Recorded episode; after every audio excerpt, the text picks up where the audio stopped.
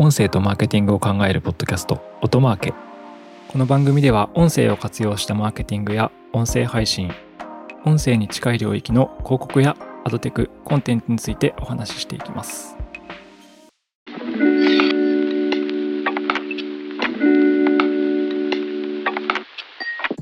こんにちは音なるの八木大輔です、えー本日はゲストをお呼びしています。えー本日のゲストはオーディオメタバース事業を手掛ける井口隆人さんです。よろしくお願いします。どうもお世話になります。オーディオメタバース社の、えーファウンダーで CEO をやっております。えー井口です。はい、よろしくお願いします。はい、井口さんは僕はあのこうやってお話できるのは非常に光栄ですという感じですね。こちらこそ。井口さんは今はあのオーディオメタバースの事業をやられているということですが、はい。はい、どんなことをやられてるかとかっていうのを簡単に教えていただいてもいいですか？2019年からあのオーディオソーシャルのダベルというアプリケーションをグローバルに展開していましたが、ええー昨年の7月からですね大きくピボットしまして、でまあオーディオソーシャルの次の進化系として、オーディオのメタバースですね、の、はいえー開発と提供を今、一生懸命進めているところです。えちなみにそのオーディオメタバースの前にやられたダベルというのは、まあ一言で言うとこう言ってしまったらあれですけどクラブハウスですよね。クラブハウスと同じものをあの日本人起業家としてシリコンバレーでやられてたっていう感じですよね。まあ、あのオーディオメタバース社というか前身のドキドキ社からですねずっと、まあ僕たちはサンフランシスコを、えー本社としながらですね、まあ、日本は、えー京都に拠点があるんですけどもあの2019年のお正月から、もう完全に、まあ、あの後から考えると、えークラブハウスそのものを作っていて、はい、後から考えるとですね、えーそうです。後から考えると実はクラブハウスだったっていうところが、まあ、判明するんですけど、まあ、要するにその音声のみで、えー人が、えー集えて交流できる、えーオーディオのソーシャルを、えーずっとやってました。それあのクラブハウス意識されてなかったと思うんななかったんで意識しようがないんですけどね。クラブハウスより早かったってことですよねあれを作ったの1年以上早かったですね。めちゃくちゃすごいですよねそれしびれる先見性というかまあでもその本社がサンフランシスコなので、はいえーオーディオをめぐるトレンドはものすごくやっぱり分かるんですよね。で一番分かりやすい例で言うとあのスマートスピーカーとかですねあのエアポッドのような新しいタイプのあのイヤホンが非常に普及してるってことはやっぱりアメリカはもう全くその日本のマーケットの先を行ってたのではいもうこれはもう絶対オーディオが主流になるなってことはすごく明確に分かりました。なるほどちょっとそのあたりの話も実は後でさせていただこうと思ってるんですけど、はいはい。はい、井口さんは僕はあのハイパーリスペクトする起業家のあの一人なんですけども、ちょっと背景としてはですね、あの世界カメラという、もう本当に iPhone の初期に伝説的なアプリがあって、で、私はその当時に結構その、そういったなんですかスタートアップとか起業っていうものにそれこそ本当に起業とかに興味を持ち始めたのがなんかそのタイミングでで世界カメラっていうものを手にした時になんか衝撃を受けましたっていう感じですねありがとうございます。2008年とかですねあれ。あれはあのーまあ要するに iPhone のあのあれサンフランシスコモスコニセンターでスティーブ・ジョブズがプレゼンテーションしたのが2007年はい。で、えー実際に製品が発売されたのが2008年なんですけど、えー日本でその iPhone3G が発表されたのは2009年ですよね。1年後ですねそうですね。だから僕らは iPhone が発表された翌年の2008年にサンフランシスコであの世界カメラを発表したんですね。いやもうめちゃくちゃそそれだけですごいんですちょうど1年後なんですけど、でその1年後に、まあ、予告した通り、あの世界カメラを、まあ、グローバルにリリースすることができて、それがちょうど iPhone3G のですね、えー国内のリリースされた日と、もうドンピシャで重なるっていう、すごいラッキーなあの門出をしたわけですね。いやもうあれは本当に衝撃であの世界カメラって知らない方のために一応説明をすると、まあ、AR ですよねそうですね。AR のアプリであのスマートフォンのアプリ内を覗き込むと今見えてる世界街並みみたいなものは見えてるんですよね。カメラを通して見てるのと同じなんですけど、そこに AR 拡張現実の吹き出しが上がっていて、現実世界にはないあの画像とかテキストが実際の現実世界と同じこうバーチャル空間にプカプカ浮かんでいるみたいな。そうです。あの、エアタグっていう、まあ、今はアップルのその追跡用の IC タグになってますけど、あれ実は僕らが最初に言い始めたネーミングでして。あ、そうなんですか。へえ、すご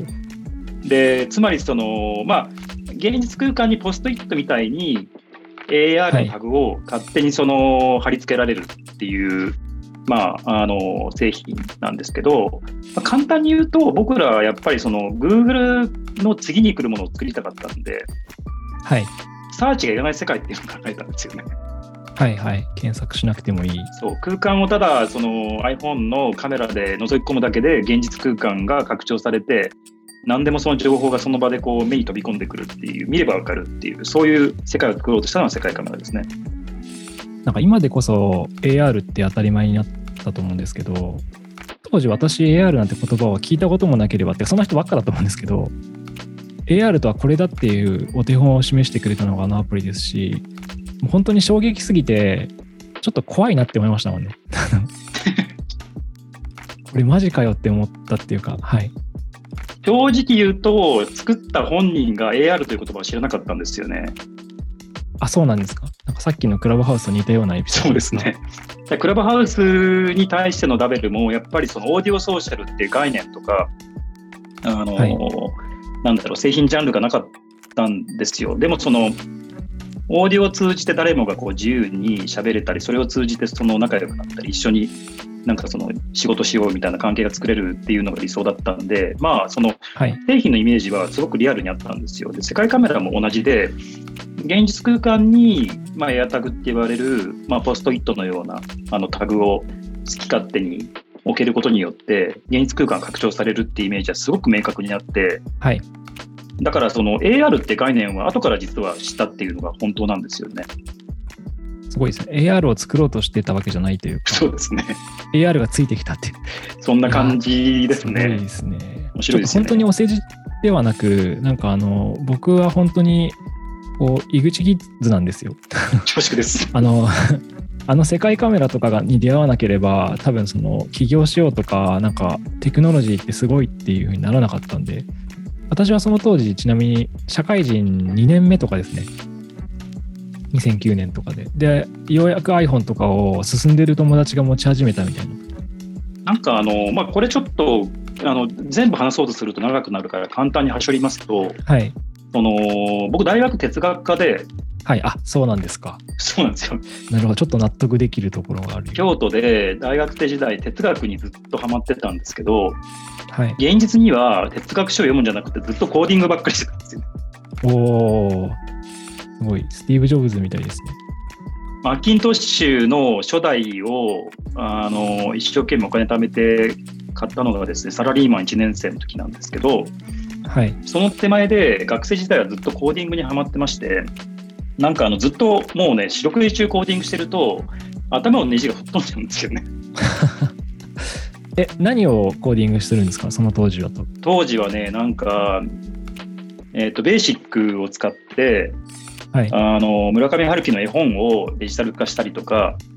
えー、ちょっと全然想像がつかない ですけども。あのダンジョンコンストラクションキットみたいなダンジョンメーカーみたいなのを自分で勝手に作った。要するにその何でしょうねプログラムしたいものがやたらあってゲームを作ったりなんかこうマルチメディア絵本を作ったりとかしてたんですけど、はい、まあ、ずっとコーディングにはまってるとなんかねあのー、マトリックスみたいになっちゃうんですよ脳みそが。どういうことですか？ちょっと話がちょっと飛んじゃってるんで、あのまあ後でちゃんとトラックに戻していただくとして、はい、あのー、なんだろう、頭がこうビットになっちゃうっていうか、はい、だからどんなものを見ても、例えばその本を開いても、街を歩いても、人と話しても、全部なんかビットデータみたいに見えてくるっていう、なんかちょっと困ったことになりまして、過集中だと思うんですけど。それは、マトリックスですね、完全に。そうなんですよ。すごいですね。絶対音感的なことですね、それ多分。絶対音感のビット版みたいな。なんかそんな感じですね。全部がなんかこうコーディングされたビットデータみたいに見えてくるっていう、なんかそういうなんか変な悟りの瞬間がありまして、はい。だそれを通じて、あなんか世界中がビット化して誰もがコーディングできるようになって、デジタルでお互いコミュニケーションできるようになったら世界めっちゃ平和じゃんと思ってですね。はいはい。で当時はまだインターネットもなかったし、Wi-Fi もなかったし、もちろんスマートフォンなんてなかったし、パーソナルコンピューターもまだ普及する手前だったんで、それこそマッキントッまあちょっシュですよね。と、マッキントッシュの初代を買ったのが僕サラリーマン1年生の時なんで、あれ1987年かな。だから、あのーすごい大昔なんですけど、あの頃はやっぱり、ネットワーク化されたコンピューターとか、そのネットワークを通じてこう人と人がコラボレーションするみたいな世界観が全くなかったんですけど、なんかね浮かんだんですよ、パンって。すごいですね。うんなんか哲学科出身でコーディングにハマった人がどうなるかっていう感じだと思うんですけど、あなんかみんながデジタルを通じて一緒に仕事をするようになるっていうのは、これはやばいしすごいなっていうのに惹かれてこの世界に入ったんで、世界カメラってある意味なんかね必然なんですよね。はい。いや、なんかお話を聞いててうんそう思いました。ちなみになんかそのパソコン時代に、あの、インターネットがつながっていくだろうみたいなのを、うん他の人が言ってるのを見たことがあるんですけど、それは孫正義でしたね。若い頃に。あ孫さんの初期に出した雑誌、僕めっちゃ買ってましたよ。あ、そうですか。うん。オーヒットビットっていうのもめっちゃね、通読してましたね。出版事業やってましたもんね、最初ソフトバンクそうですね。。そうですね。なるほど。まあでも孫さんがそのデジタル革命に直面してインターネットみたいなものが来るっていうふうに直感されたのはアメリカにいたからじゃないですかね。そうなんですかね。アメリカ留学してそこでいろんなその知見を得て日本に帰ってくるっていう彼の遍歴を考えるとなんかそのなんだろう視野がものすごい開く瞬間っていうのは何かこう特殊な体験をした後だと思うんですけど、僕はたまたま哲学書をずっと読んでたはいはい。コーディングにめちゃくちゃハマってたっていう、ちょっとなんか脳が組み替わるような経験があったんで、井口さんの人生漫画になりますよ、それ。頑張ります。そんなあの井口さんがですね、今手掛けているのが、そのオーディオメタバースっていうジャンルという感じですね。そ一つ前はそのダベルっていう、あの、はいオーディオかけるソーシャル。今でこそすごいですよね。なんか2年前にから急に火がついて、やっぱ今ツイッタースペースとかで当たり前になってるじゃないですか、オーディオソーシャル。そうですね。4年ぐらい前からやってるって感じですね、それを。そうですね。あ、てか正確に2016年からずっとやってるんで、結構長いんですよね。もう6年とか。そうですね。6年前からやってますね。うん。そこから今、ピボットされて、そのオーディオメタバースに参入というか、始めるっていうそう感じですね。ですね。まあ、参入というか、オーディオメタバースやってるチームって僕ら以外にあんまりグローバルにいないらしいはい。ので、もしかしたら僕らだけかもしれないですね。今現時点ではね。すごいですよね。オーディオメタバースって何ですかっていう質問をさせていただきたいんですけど、了解です。あのそもそもすいません、その前に一応メタバースって何ですかから お聞きしたいんですが、大事ですね。メタバースは僕のすごい個人的なあの見立てですけど、まずそのライブメディアであるってことですよね。はい。うん、時間差メディアではなくって、基本があのライブメディアだっていう。現実の時間と一緒に過ごしているみたいな。そうです。ライブで同期できる空間ですよっていうのが一つあるかなと。で、もう一つは、没入、何らかの没入感があるってことですよね。はい。だから没入感がお互い得られて、ライブのその同期した時間軸で、その異なる別々の人が何かを一緒に楽しめるっていう。だからライブ性があることと、えーまあ、イマーシブって英語で言いますけど、要するにその没入感覚が得られる、はい。えー空間であるっていうのが、まあ、メタバースの非常に簡単な定義なんじゃないかなと思いますけど。なるほど。私、あのメタバースの一応言葉は知ったんですけど、リその、何ですかね、Web3.0 リテラシーが低いもので、いやいやいやいやいや、全然大丈夫じゃないですか。あの、なんか僕のメタバースのイメージは、バーチャル上のパラレルワールドがある状態みたいな感じで考えてたんですけど、それって正しい？それは極めて正しいと思うんですけど、そのパラレルであるっていうのは、はい。つまりその世界が複数同時にその並行して存在してるってことをおっしゃってるんだと思うんですけど、その並行して存在しているパラレルなそのワールドっていう点じゃあワールドが何かっていう一個一個のワールドに関して言うとライブ性があるっていうことと、えー、没入感が得られるってことがまず基本なのかなと。なるほどでそれが複数自由に選択できるっていうと、まあ、要するにそのモノバースじゃなくてシングルバースじゃなくてマルチバース。はい複数のその要するにその世界から選べるっていうマルチマルチ性っていうか、複数性が出ると思うんですよね。メタバースっていう時の言い方って多分2種類あって、はい、要するにそのワールドに誰かと一緒にその住んでるとか一緒に何かを楽しめるっていうライブ性のある没入型メディアであるっていうことともう一つはそのワールドが選択可能なんですよ、うんうん、っていうことと、まあ、なんか2段階あるのかもしれないんですよね。なんかあの、それでですね、あのそのメタバースを思い浮かべたときに、井口さんのことを僕は思い出すと、さっきの世界カメラってメタバースだったんじゃないかみたいな、ちょっとふと思うわけですよね。そうっすね。世界カメラ世界にあったパラレルワールドで、そこにしかない人々の置いたコメントとか、人々が上げた画像が空間にぷかぷか浮いているっていう、エアタグに浮いているっていう。なんか今、井口さんがオーディオメタバースの授業をやってるのって結構僕はシナリオというかストーリー的にはすごくしっくりくるというか。あの世界カメラのちょっと特殊な機能で、あの当時エアウェーブかな。あの現実空間でそのタグを飛ばせるっていうはい、なんか手裏剣とかフリスビーを投げるみたいにそのタグをこうヒュッと飛ばせるような機能をあのちょっと隠しコマンド的に入れてたんですよね。何メートル飛ぶんですか？えっとね、300メートルくらいかな。めちゃくちゃ飛ぶじゃないですか。そう、だから、まあ、あの辺を広げていくと、現実空間思考のメタバースが、実は AR の発展系として作れたのかなっていう、ちょっと妄想はありますよね。もう本当、世界カメラはメタバースだったんで、それを今、多分ダベルとかと混ざってこうなってるのかなって結構感じがしてるんですけど、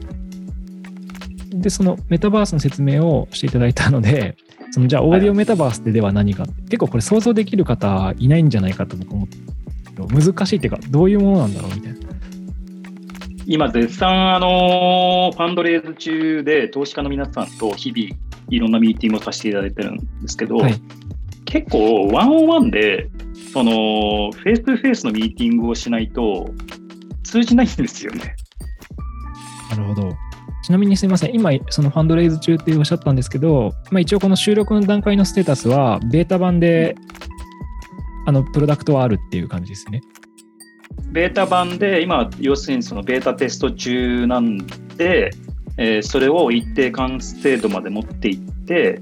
えー、グローバルにローンチするための軍資金としてファンドレイズしてるっていう状態なんですよね。で、そういう意味で言うと、5月のタイミングはまあまだそのステージにいるだろうと。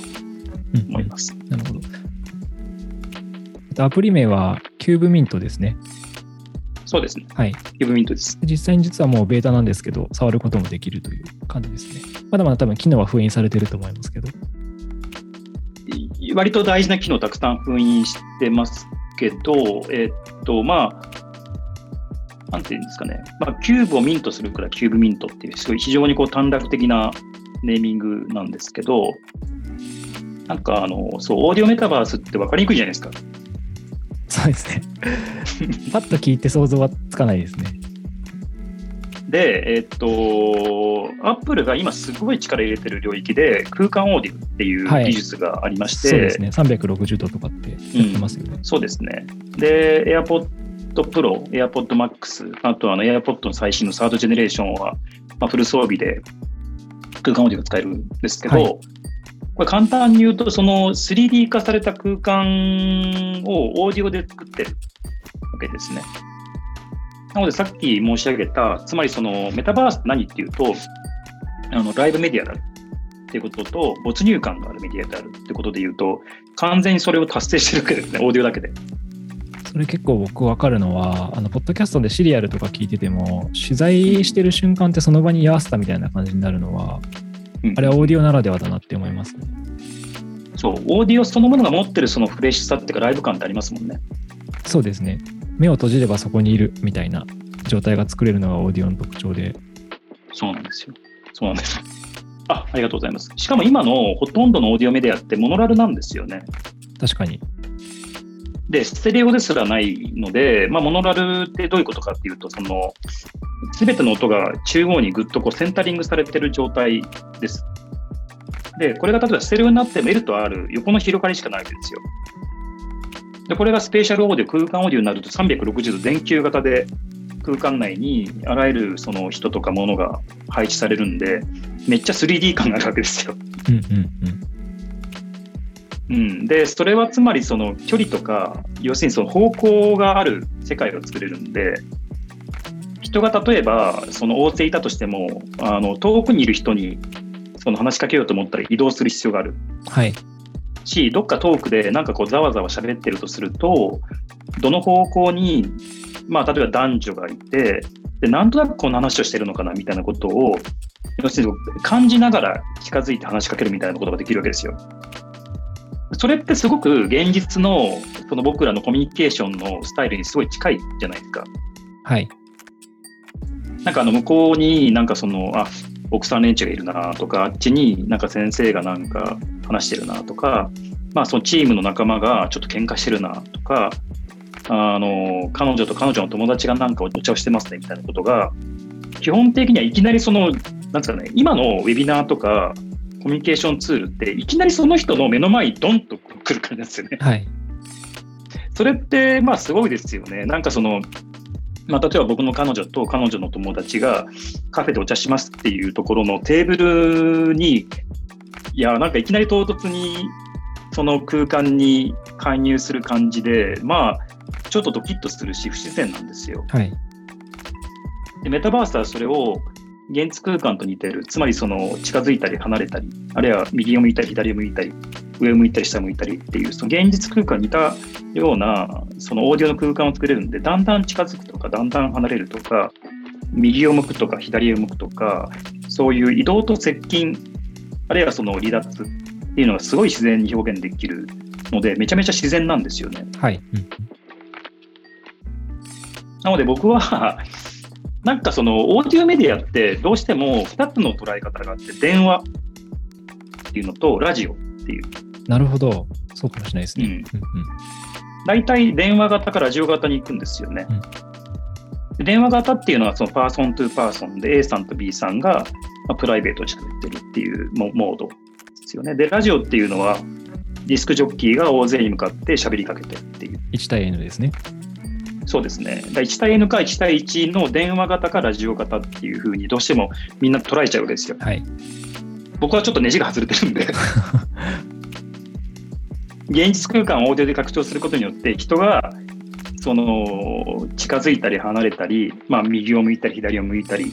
あるいはそれこそ上に上がったり下に下がったりって空間を移動して誰かと自然に近づいて自然に話しかけて、で、まあ、用が済んだら、じゃあさようならっていうふうに、その離脱すればいいよっていう、空間のリアリティを通じて人間がもっとこう自然に、あの、付き合えるようなメディアを作ろうと思って、オーディオメタバースを作りました。あの、ダベルとやっぱり世界カメラの発展系っていう感じが結構お聞きしていると思います。感じましたという。ダベルを通じて思いっきりグローバルなオーディオのジャンルで格闘、フル格闘した結果、この次があるなってことなるほど。で、メタバースにいたときに、あれ、これ世界カメラにめちゃめちゃ似てるなっていう感じですね、今。そのなんか結構やってこられたことが全部こう、統合されてきてる感が。はい、であのすみません、キューブミントは実はベータ版で実機で触りつつ、すごく面白い機能があるっていうことをお聞きしたんですけど、それの詳細は次回ちょっとお話できればと思っていて、で今日はですね、あとは、あの、井口さんがその音声に入られたきっかけって、さっき少し話していただいたんですけど、なんで今音声だったんですか？みたいな。でその前ちなみにあれですね、あのテレパシー1っていう、えーと、ウェアラブルメガネデバイスをやろうとされてましたね。そうですね。あの世界カメラの CEO を抜けて、で、翌月から、次の月から テレパシーを始めるんですけど、はいはい。まあ、懲りないんで、で、あの、なんでそれやったかっていうと、すごい明確で、Google グラスを見たときにすごい悔しかったんですよ。はい。僕らは、あの、ブラザーさんとかオリンパスさんとか、うんうんいろんな会社と一緒にその、ウェアラブルの AR グラスを実は秘密裏に開発してたんですよね。あ、そうなんですか。それ言っちゃって大丈夫ですか？あ、もう別に時効なんで。はい、もう世界カメラのカンパニーももう、あの、世の中からいなくなってしまいまして、あの、まあ、要するにその、簡単に言うと、アンドロイド、アンドロイドに移植された世界カメラのアプリケーションと、その、スマートグラスをつなげて、えー AR グラスの開発を実は秘密裏にやってたんですよね。そこのつながりはもう完全に理解できますよね。なんか世界カメラであれ、スマホかざす必要ないってなったらメガネにやっぱなるな、みたいな。そうなんですよ。やっぱりスマホをかざして、その情報を取得するのって、やっぱ不自然だし、手間もかかるし、めんどくさいんで、グラス化したいなと思って、で、日本のいろんなもう、そうそうたるそのメーカーの方と一緒にそのやりましょうっていうことで始めたのが、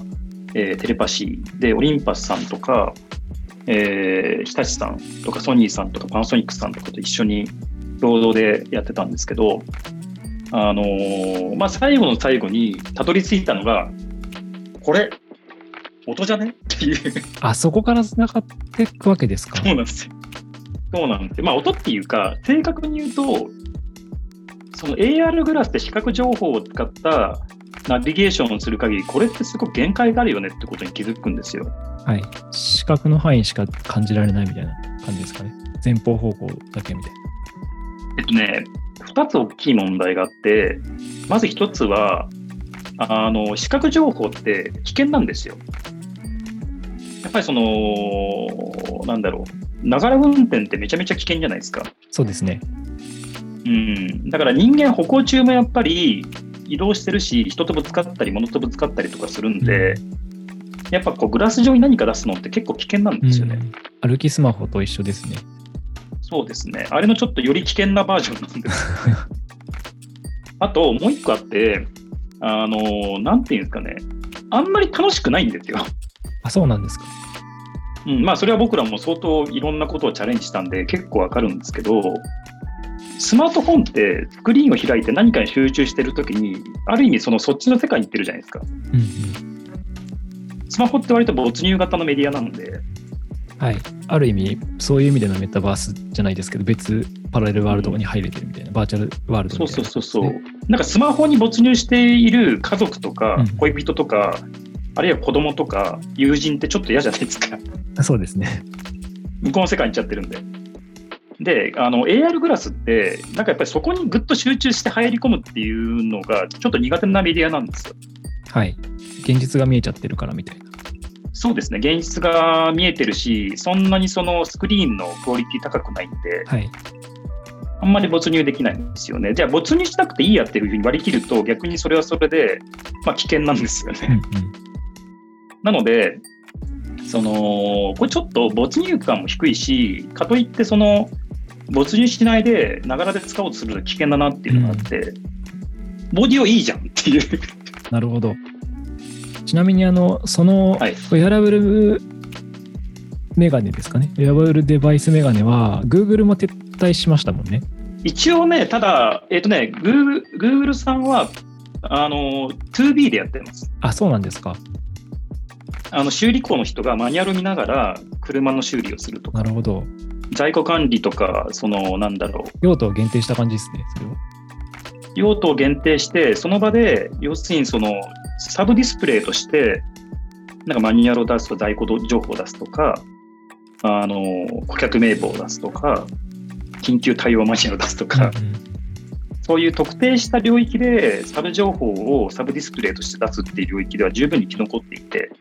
なるほど。B2C が撤退したんですね。B2B でやってるんですか？B2C はもうほとんど Google ガスはやってないですし、まあ、あの、マジックリープ、まあマジックリープとかいろんなその AR グラスの会社が、まあ、非常に多くの期待を受けながらほとんど撤退している状況ってなんでかっていうと、うんうん。没入もしにくいし、没入しないと、まあ、要するにその現実的に危険っていう課題があって、VR クラスがなんでいいかっていうと、移動する必要とか、現実とその混ぜ,、ま、混ぜ混ぜ込む必要がないので、言ったらより没入感のあるそのメディアとしては、まあ、VR グラスっていうのは一応ありなんですよね。うん、没入感が大事って感じなんですね、やっぱそこ。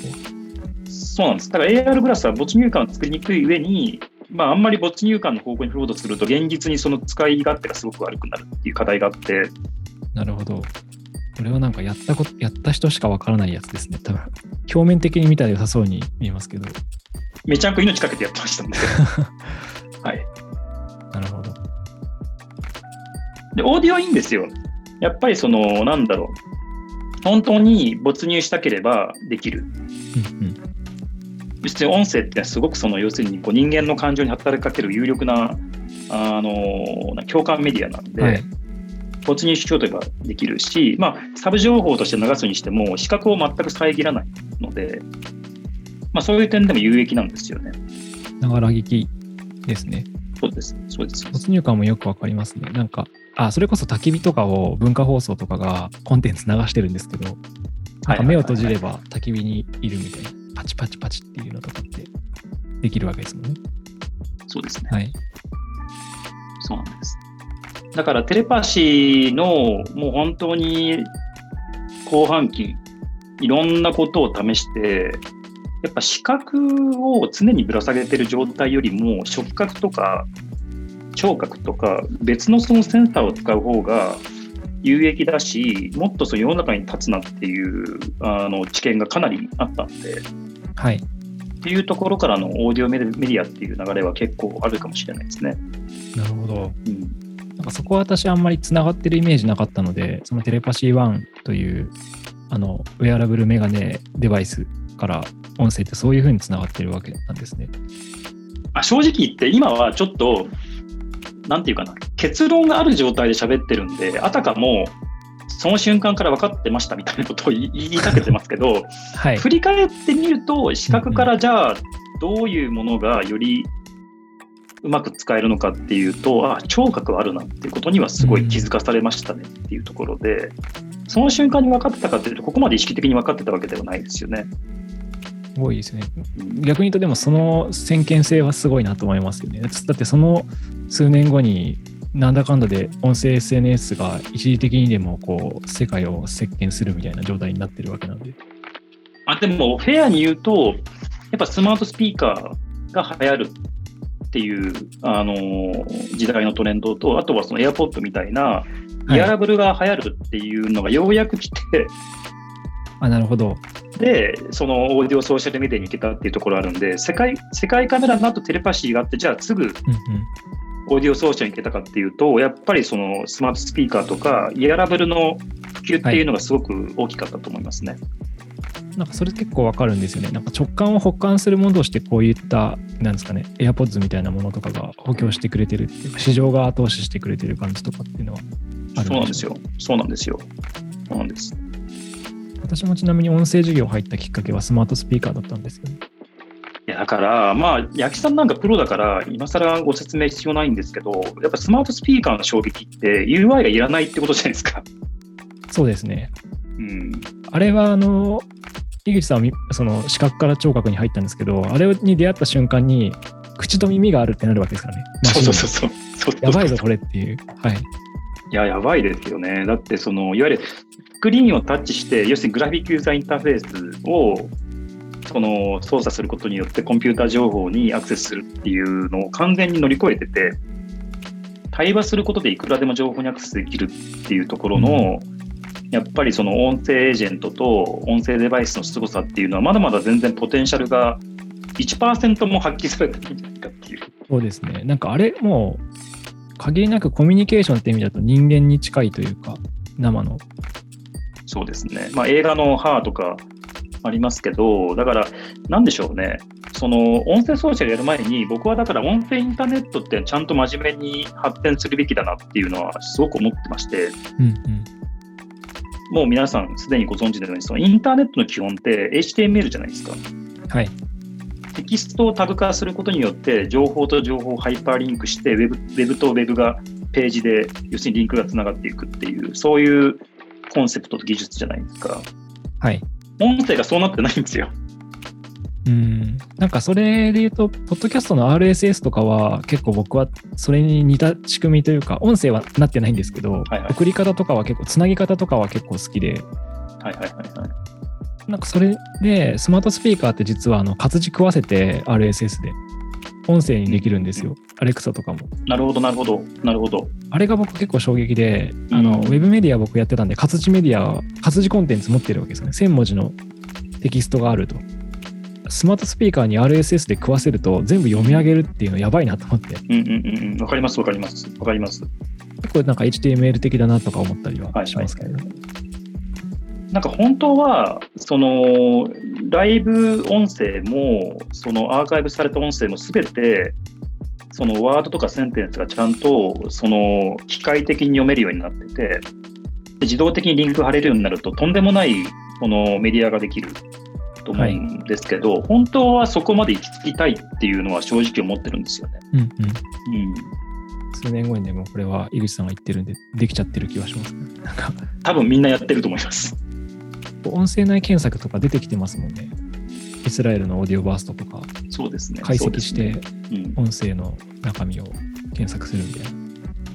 目の前だと思います。ありがとうございます。いえいえ、こういう未来志向の話ができて嬉しいです。すごいですね。でも、なんか僕は結構現実を見ていくタイプだったりするんですけど、はい、さんはすごいその感覚で、研ぎ澄まされた感覚でこう、先進的なものを生み出してる感じがすごいなっていう感じでした。頑張りたいと思います。はい、ありがとうございます。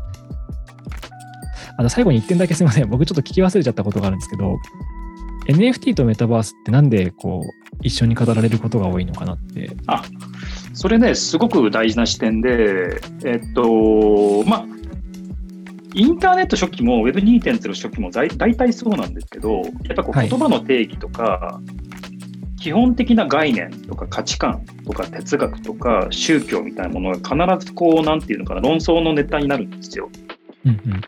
うん、だからインターネットも初期はいわゆるこう BBS 的なものと混在してたわけですよね。要するにその完全にオープンなインターネット以外にクローズなインターネットもまあ並行して動いてたわけですよ。なるほど。で、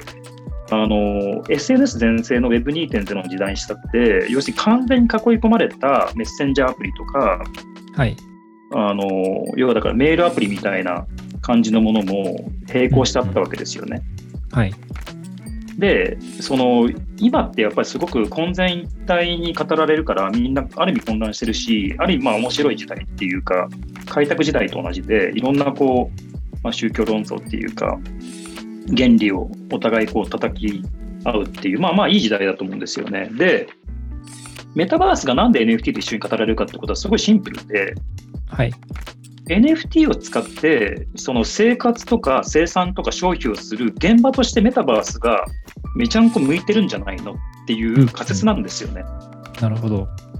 うん、だから現状メタバースと NFT が非常にうまく絡み合ってすごくいい生態系というか生活体験とか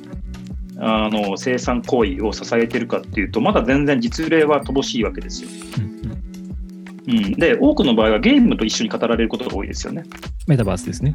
そうですね、メタバースもそうだし、あと物を売ったりとかですね、NFT で。そうですね、あのメタバースプラス NFT で語られるものって、やっぱゲーゲーム化されたもの、ゲーム的なものが多いわけですよ。はい。うん、だから、ちょっとまだピンとこないかもしれないんですけど、あのまあ、それは相場あのはっきりするかなと思っていて、うんうん、あのメタバースの中で NFT を作ったり、あの貸したり、売ったり、買ったり、いろんな利用したり、消費したりっていうことがめちゃめちゃ当たり前になったときに、今更その、これはメタバースだねとか、これは NFT だねみたいなことは多分言わないと思うんですよ。うん、うん、例えば僕らの現実生活でも、まあ、宇宙人がいきなりこう地球に来たとするじゃないですか。はい。なんかこの人たちは、なんかこう、あの、ちっちゃい袋から、なんか価値のありそうなものを取り出して、物と交換してるよねみたいなことに気づくと思うんですよ。はい。うん、なんだこれはみたいな。うん、なんかこいつらはなんかよくわかんない中間的な媒体を使って物を手に入れたりサービスをその提供を受けたりとかしてるよねってことに多分その文化人類学者的な宇宙人が気づくと思うんですけど、はい。うん、そういうのってでも僕らの生活の中あんまりにもこう深く浸透してるからうんうんお金がない世界とかお金を支払わなくてもいい世界とかってなかなか想像しづらいですよね。はい。だからメタバースと NFT っていうのは社会とお金の関係に極めて近くて、なるほど。理解できました。ちなみに、あの、ちょっと次回お話しするキューブミントというオーディオメタバースにも、その実は NFT が絡んでくるっていうところで。全部 NFT です。なので、この辺りのお話はまた次回、はい詳しくお聞きできればと思います。了解です。ありでは、あの本日は井口さんありがとうございました。がとうございました。